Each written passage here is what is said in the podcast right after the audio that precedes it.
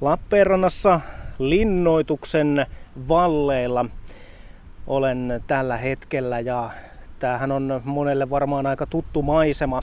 Täältä valleilta näkee ensinnäkin hyvin, hyvin kauas tuohon Lappeenrannan kaupunginlahdelle ja sitten toisaalta tuolta kaupunginlahdelta tai Lappeenrannan satamatorilta näkee tänne linnoitukseen ja ei voi olla huomaamatta näitä linnoituksen, linnoituksen valleja. Kanssani Radio Suomen sunnuntai vieraana tänään Arttu Muukkonen. Sinä olet muun muassa Hiton hyvä konseptin toimitusjohtaja. Tervetuloa. Kiitoksia, moi vaan. Yrittäjä sinä ainakin olet. Sinä olet mukana siis Hiton hyvä konseptissa, joka tekee monenlaista paitoja, olutta ja millä tavalla, onko, onko kahvit myös teidän tuotteen alla ikään kuin? Ää, ei sinänsä. Hito hyvällä olla sanottu, että fiilistellään Lappeenrantaa ja hieman myös hymyillään sille, eli meille. Paidat kuuluu, pantteribokserit ja tapahtumat ja ylipäänsä semmoinen sosiaalisessa mediassa toimiminen ja kommentoiminen tavallaan, että, että vähän muotoillaan kaupunkia oman näköiseksi muun muassa Instagramissa, Facebookissa.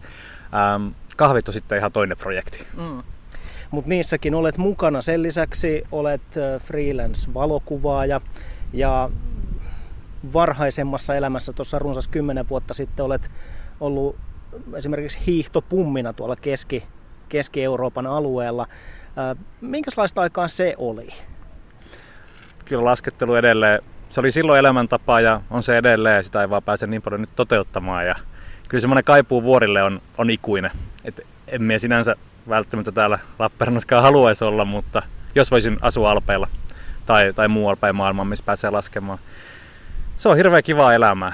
Lasketellaan, mitä myös töitä sitten iltasi baareissa ja nautitaan ulkoilma elämästä. Ja kerättiin kiertää Alppien lisäksi kaikki Skandinaaviat, Japanit, Pohjois-Amerikkaa, Intiassa voi lasketella. Käytiin testailemassa. Kyllä se oli hirveän kivaa aikaa. Mitä kaikkea te siis teitte siellä vai koititte vaan tienata jostain sen verran rahaa, että pystyitte seuraavaan päivään selviämään? Joo, me itse olin baaristöissä, keräsin laseja monta kuukautta putkea aina iltaisin ja työvuoro loppui kuitenkin jo aamu kahdelta, niin sittenhän pääsi aamulla vielä ysiksi mäkeä ihan helposti. Ja siellä laskettelu oli kaiken, kaiken se niin pääpointti, että sitä tehtiin ja meillä oli pal- aika paljon suomalaisia asu silloin Alpeilla kausilaisina ja oltiin porukalla, hengailtiin. Semmoista niin kuin nuoren ihmisen elämää.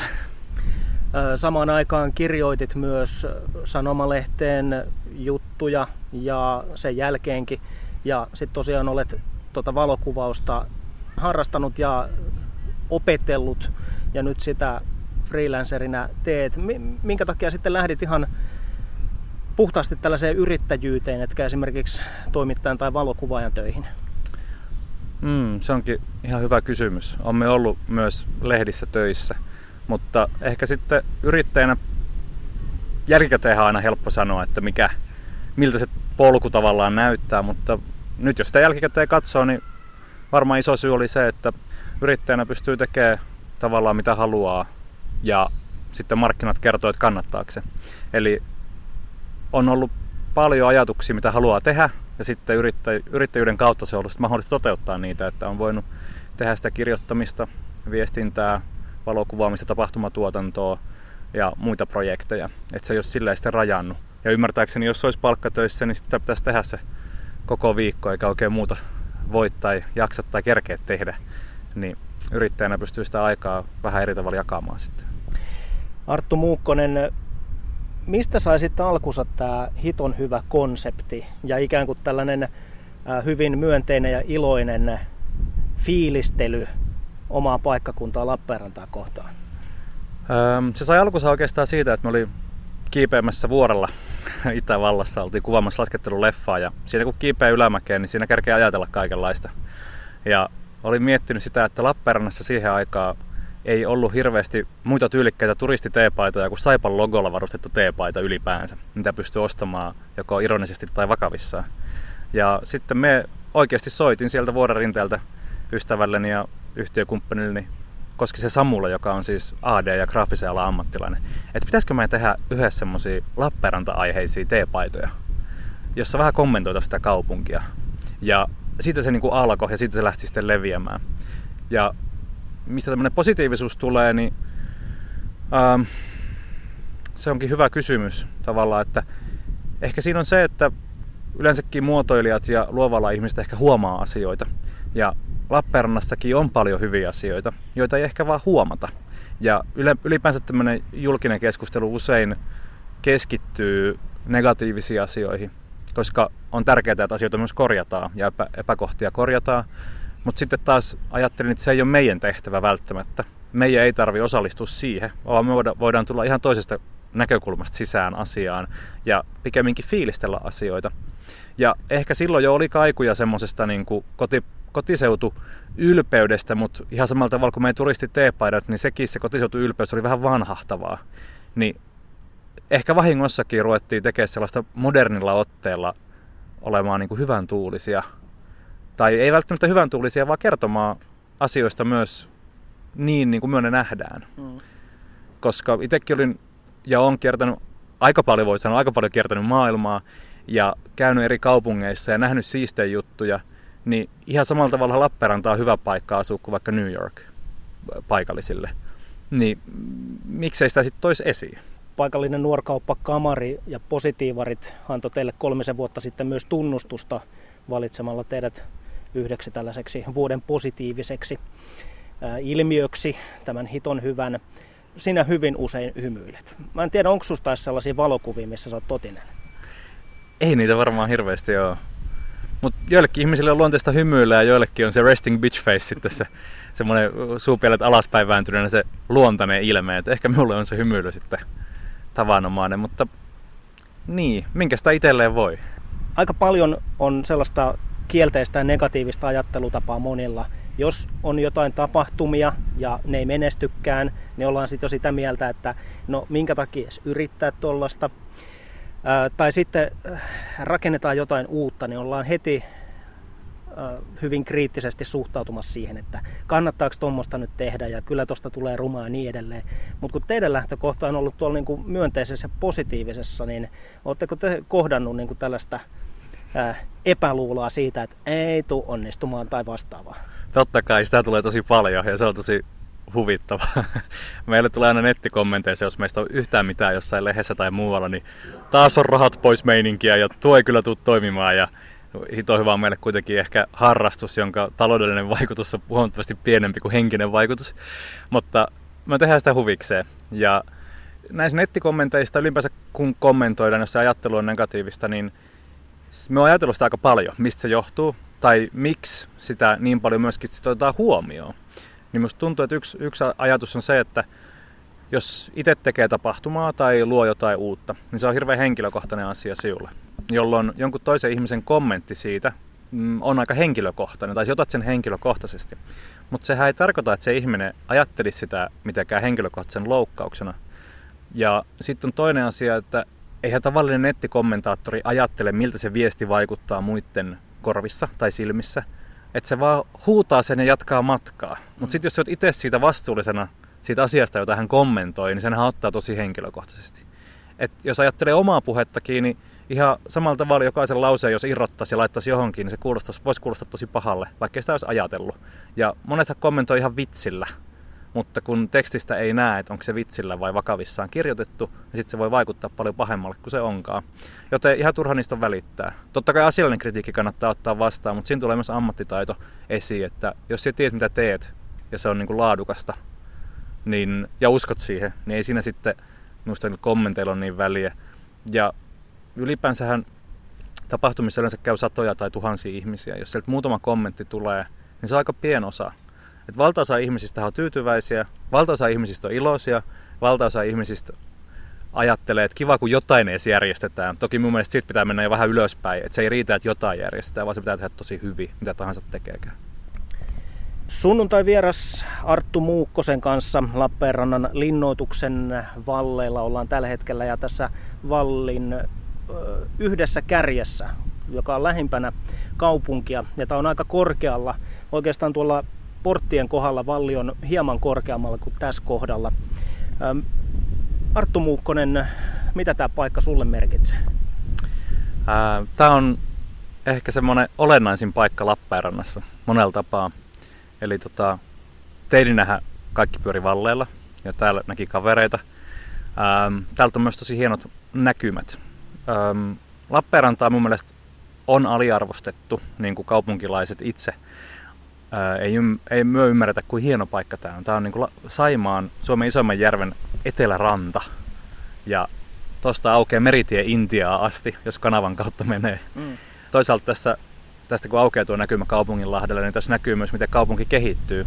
Että itsekin, kun on kuitenkin jo 20 vuotta täällä tietoisesti pyörinyt, niin, niin tota, näkee, että mitä uusia rakennuksia tulee tuohon Skylineen ja, ja toisaalta myös mitä vanhemmaksi tulee, sitä enemmän alkaa arvostaa tuota meidän lehmuskujaa tuossa kaupunginlahden rannalla ja, ja toisaalta, että meillä on tuommoinen eläväinen ää, satama, joka nykyään on niin kuin viihdekäytössä eikä pelkästään teollisuuden käytössä. Ja ylipäänsä semmoinen, että kaupungeissa pitää olla aina näkymiä, joita voi katsella, jos se silmä lepää. Ja meillä se saattaa olla tosi kaunis. Ja toisaalta sitten tämä aukeaa minulle myös, tykkään lukea historiaa, niin koska historiasta yleensä pystyy päättelemään, mitä tulevaisuudessa tulee tapahtumaan, niin jännä, että mitä tämä meidän linnoitus on haluttu 70-luvulla ilmeisesti purkaa maan tasalle. Missä taas nykyään ajatellaan, että tämä on liian aliarvostettu. Niin. On tässä tämmöisiä huimia ristiriitaisuuksia ja kertoo, miten niin kuin yhteiskunta arvostaa vanhoja asioita ja perinteitä. Tuo linnoituksen toisessa päässä rannassa on sitten sellainen paikka, joka tällä hetkellä ja viime vuosina on vienyt aika paljon sun aikaa, eli teidän ää, tällainen pien kahvipaahtimo, lehmusroosteri. Miten ihmeessä te kaveriporukalla päätitte alkaa tehdä kahvia?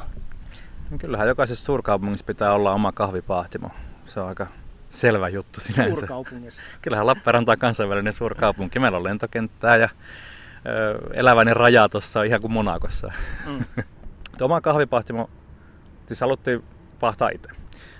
Toisaalta meillä hitohyvällä on aina ollut semmoisia jouluaikaa erilaisia jouluisia hienostotuotteita ja me oltiin haaveiltu pitkään jo omasta kahvista. Ja kysyttiin sitten muilta pahtimoilta silloin, että miten jos tuhat pakettia haluaisi, niin onnistuiko semmoinen. Ja se oli sitten yllättävän kallista ja me sitten heitettiin ilmoille, että no sama hinta ostaa itse pahtimen. Ja me itse aikanaan hiihtopummi aikana ollut pikkasen pahtamassa kahvia yhdellä pahtimolla ja silloin tietysti hölmöyksissä niin ajattelin, että ei tämä kovin monimutkaista, kunhan painaa nappeja ja tekee niin kuin on neuvottu. Ja sillä me sai sitten joko huijattua tai vakuutettua sitten kavereita tota, niin, mukaan projektiin ja sitten me hankittiin paahdin. Ja siitä se sitten lähti, nimittäin te olette tuossa Helsinki Coffee-festivaaleilla saaneet tunnustusta Suomen paras paahtimo 2017 18. Okei, se on yleisöäänestys, mutta sitten tänä keväänä tuli toinen sija vuoden suodatin kahvi 2018 kategoriassa ja olet aikaisemmin sanonut, että se on ehkä sellainen kovempi juttu. Joo, siis kyllä meille on tosi tärkeää, että yleisöäänestyksissä pärjätään tietenkin, mutta sitten se, että tässä oli oikea tuomaristo, joka pisteytti 16 eri kahvia ja meidän kahvi oli toisiksi paras ää, näinkin nopeasti. Eli me ollaan kuitenkin vasta vuodesta 2016 pahdettu kahvia. Ja kahvipahtaminen ei ole yksinkertaista touhua, toisin kuin olin luullut. Eli se on tosi monimutkaista ja jotta saa oike, tietysti kahvista just ne oikeat aromit esiin oikeassa tasapainossa ja et osaa ne vielä uuttaa niin, että ne maistuu täydellisen tasapainoiselle ja harmoniselle, niin se on tosi vaativaa. Niin siihen nähden, että me onnistuttiin niin hyvin, että päästiin palkintosijoille, niin se on kyllä ollut semmoinen merkki ammattitaidosta sekä meille että toisaalta myös tälle paahtimoskenelle. Tuntuu, että tässä esimerkiksi viimeisen kymmenen vuoden aikana pienpanimoita sekä myös tällaisia pieniä kahvipahtimoita on tullut aika paljon Suomessa. Minkälainen sinun niin kuin, näkemys tuolta yrittäjäpuolelta on, että pystyykö pienpanimot joskus kenties haastamaan isompia pienpanimot ja pienpahtimot molemmat tekee semmoista hyvää työtä siinä mielessä, että ilman niitä isoja panimoita ja pahtimoita ei olisi pieniä. Että totta kai ne isot on luonut sen kulttuurin, jota sitten voi lähteä jalostamaan tai josta voi lähteä sitten vähän niin kuin, kehittämään omaan suuntaan. Se haastaminen tapahtuu minun mielestä ehkä siinä, mitä ollaan puhuttu joidenkin ihmisten kanssa, että, että pienet on usein vähän ketterämpiä, niin sitten voi olla, että isot joutuu vähän reagoimaan siihen, mitä pienet tekee. Ei tietenkään kaikkea, mutta joihinkin asioihin. Ja se taas vie kulttuuri eteenpäin niin kuin yhdessä. Niin, tarviiko isompien pahtimoiden kanssa edes kilpailla? Me ei kilpailla oikeastaan kenenkään kanssa, että me keskitytään niin kuin omaan tekemiseen kliseistä, mutta toisaalta siinä on myös vinha perä, että silloin kun keskittyy itse parantamaan omaa toimintaansa, niin silloin ei tarvi vilkuilla sivuille eikä tarvi reagoida. Reagoiminen vie aina hirveästi aikaa. Mutta sitten jos johtaa itseään ja on näkemys, joka tota, riittää, niin silloin se kaikki keskittyminen menee siihen omaan tekemiseen, jolloin siitä tulee paljon parempaa ja ehkä muut joutuu sitten reagoimaan siihen, mitä itse tekee. Mutta ei mun mielestä tarvitse kilpailla. Kyllä, kyllä kahvia juodaan ja on niin erilaisia kahveja, erilaisia kahvijuojia, että kyllä sinne mun mielestä kentälle mahtuu. Onko pahtimo yrittäminen Suomessa helppoa? Mm, se on varmaan riippuu, että mihin sitä vertaa. Pahtimoyrittäminen on siinä mielessä helppoa, että puhutaan aika kuivasta tuotteesta. Eli ei tarvi kylmäketjua ajatella sillä tavoin. Ähm, ja siinä on aika vähän regulaatiota sinänsä niin kuin kahvissa, jos mennään tähän yrittäjän näkökulmasta. Mutta toisaalta se on hirveän hauskaa, koska suomalaiset juo kahvia tosi paljon. Ja kahville löytyy sillä tavoin markkinoita. Niin on se hirveän hauskaa ja ää, mukavaa. Eli päässään tekemään tavallaan mukavan asian kanssa. Kuitenkin tämmöinen nautintoaine ja, ja kyseessä on myös semmoinen tietyllä tavalla luksustuote kuitenkin. Että päässään sen kanssa sitten toimimaan, niin kyllähän se on mukavaa. Mikä ton tyyppisessä yrittäjyydessä on kaikkein vaikeinta? Onko ollut niin takaiskuja?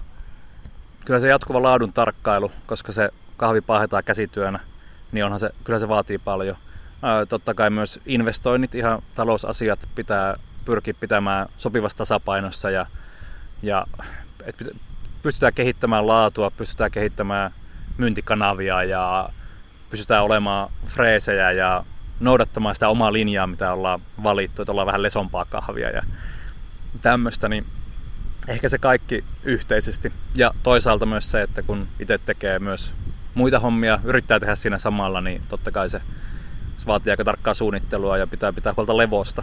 Ja musta levosta aika vähän puhutaan, lepäämisestä ja palautumisesta ylipäänsä niin kuin elämässä ja arjessa. Et se on kyllä kaikille aika tärkeää. Muuten menee aivot tukkoon ja sitten taas jos ei ole mitään hyötyä kenellekään, ei esitellessä.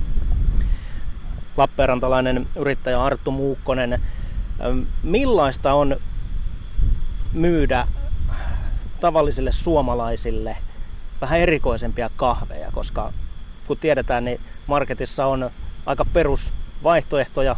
Nykyään sitten niistä myös vähän tällaisia tummapahtoisempia. Niin kuinka vaikea on tuoda jotain aivan uusia makuja? Mm, en tiedä, onko se vaikeeta. Tai no on, mutta ihmisiä kiinnostaa uudet kahvit ja kahvi sinänsä, niin silleen se on kiitollinen ala. Ähm, mutta jatkuvaa puhetta, jatkuvaa kertomista ja toisaalta semmoista niin kuin annetaan ihmisten myöskin tutustua aiheeseen. Ja silleen se on hyvä ja huono tuote, että, että hyvän kahvin maistaa. Eli sitä kahvia pitää päästä maistamaan. On tuote kuin hieno tahansa tai etiketti kuin kaunis tahansa, niin se maku kuitenkin lopulta ratkaisee. Ja se, että saa, pääsee, pääsee ihmisen tosi henkilökohtaiseen tilaan, kuten aamukahvi pöytään, niin totta kai se vaatii aika paljon työtä ja luottamusta. Minkälaisia henkilökohtaisia vinkkejä sulla olisi antaa sellaiselle kahvinkeittäjälle, joka kotona ihan tavallisesta kahvista koittaisi saada ehkä jopa enemmän irti? No kaikki lähtee tietysti niistä puhtaista raaka-aineista, mistä kokitkin aina puhuu, niin myös kahvipahtimolla puhutaan. Eli raikas vesi, että se olisi mahdollisimman viileitä ja hanavesi on Suomessa tosi hyvää. Eli se on pehmeätä, eli se, siitä uuttuu kahvi hyvin läpi. Sitten toinen olennainen asia on se kahvikeittimen puhtaus olemassa ihan puhdistusvälineitä, että, että sinne, siellä ei olisi rasvaa eikä kalkkia liikaa, koska se vaikuttaa kahvin makuun. Sitten kannattaa varmaankin miettiä, että minkälaista kahvia haluaa juua ja hankki sitten semmoista kahvia. Että totta kai se kahvi on niinku raaka-aineena ää, tärkein. Jos on sen verran innostusta, niin sähköinen mylly, jolla voi itse jauhaa kahvit tuoreena, niin silloin ne aromit säilyy parhaiten heti siitä myllystä ää, suodattimeen ja kuppiin, niin jos se, jos se tie on mahdollisimman lyhyt, niin silloin kahvi on mahdollisimman aromikasta. Sunnuntai vieraana on tänään Lappeenrantalainen 33-vuotias yrittäjä Arttu Muukkonen ja olemme Lappeenrannan linnoituksen vallilla, mutta kun tuossa etukäteen pohdit vähän, että mitkä on sinulle Lappeenrannassa sellaisia merkityksellisiä paikkoja jostakin syystä, niin huomasin, että näitä kaikki yhdisti, mitä, mitä mietit ääneen, niin näitä kaikkia yhdisti tuota, sellainen ehkä vähän rämäpäisyys ja vauhti. Mainitsit muun muassa Myllysaaressa olevan tällaisen ison kelkka vesiliukumäen. Siellä myös on hyppytornit, taitaa olla kymmenessä metrissä toi korkein kohta, mistä pääsee hyppäämään. Ja sitten tuolla Huhtiniemessä on sellainen pieni laskettelurinne, niin sitäkin mietit, että sielläkin on paljon oltu. Mitä kaikkea sinä tällaisissa paikoissa olet tehnyt?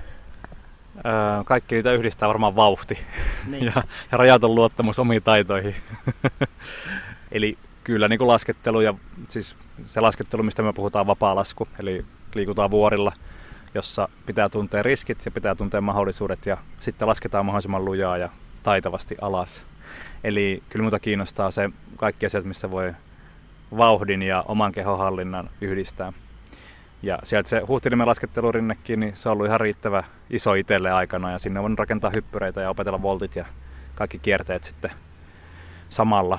Että tota, semmoinen epätasainen alusta, missä voi mennä lujaa yleensä mieluiten alaspäin, niin kyllä ne on semmoinen, mikä itteeni kiinnostaa harrastuksena. Mm. Onko sulla ikinä noissa harrastuksissa sattunut mitään pahempaa? Öö, no nyt pitää tietysti määritellä, mikä on pahempaa. Että... Loukkaantumisia nyt yleensä.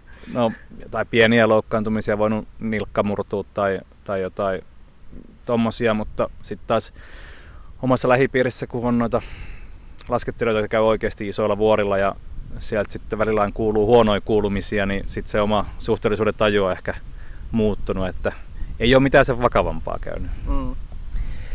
Lappeenrannasta ja sellaisesta myönteisestä ilmapiiristä, positiivisuudesta on muun muassa puhuttu sunnuntai-vieraan kanssa tänään. Arttu Muukkonen, ootko tyytyväinen tämänhetkiseen Lappeenrantaan? En. Siis tavallaan olen tyytyväisempi kuin aiemmin. Toisaalta, no sieltä jos nyt kysyt, että onko tyytyväinen, että eihän se minun näkökulma ole se tärkein, mutta kaupungissa olisi paljon vielä kehitettävää.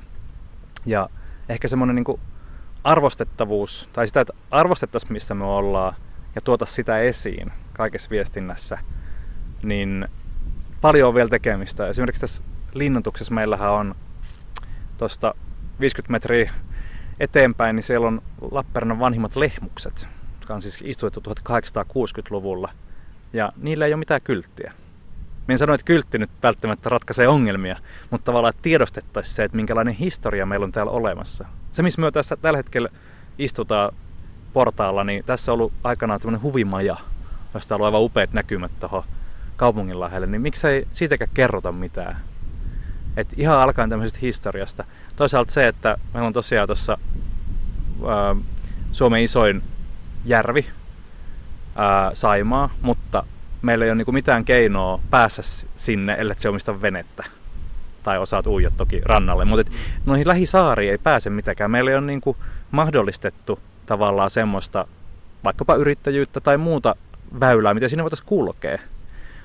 Niin onhan nämä tämmöistä vähän niin kuin hankalia asioita. Ja toisaalta sitten meillä on keskustassa tunnetusti monta au- aukiota, jo- joilla ei välttämättä ole hirveästi toimintaa, niin jotenkin sitä itse miettii, että olisiko niitä asioita pitänyt vähän miettiä etukäteen. Eli musta tuntuu, että monesti jätetään miettimättä, onko se nyt seurannaisvaikutuksia vai millä niistä puhutaan. Että jos me tehdään asia A, niin mitä se tulee tarkoittamaan ympäristöön.